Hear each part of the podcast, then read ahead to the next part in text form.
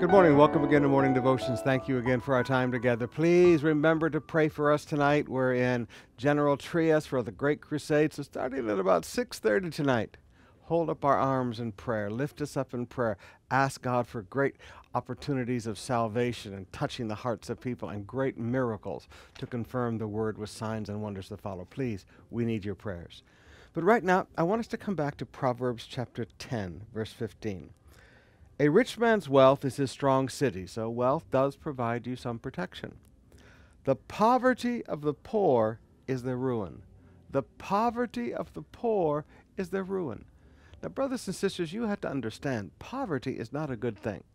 I, I remember I was listening to an old friend many, many years ago, and he, he was studying the theology of poverty and the blessings of poverty, and he was going to begin a series in his church called The Blessings of Poverty and he lived in Singapore.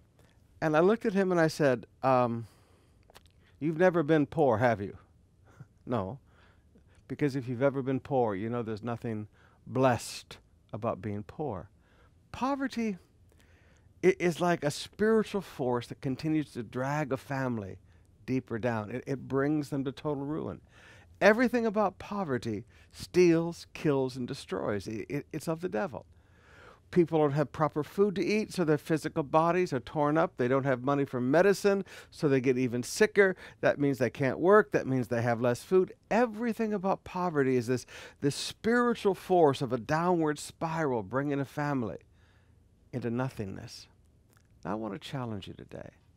Jesus died on a cross to take the curse of the law. And if you go back to Deuteronomy 28, part of that curse of the law is failure and poverty. Jesus broke poverty off of your life. So, first of all, as we begin to prosper as a nation, let's not have any fond memories of poverty. There was, there, there was nothing nice about our kids going to bed hungry. There, there was nothing nice about the rice and salt days of the 1980s. There, there was nothing nice about that. There was nothing blessed about that, except that God sustained us and God blessed us and God walked with us through the fire and God walked with us through the flood and brought us into a wealthy place.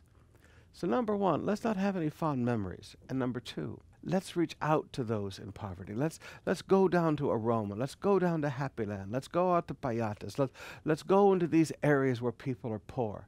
Let's bring them good food that can begin to help them. But more than anything else, let's bring them the bread of life. Let's bring them Jesus.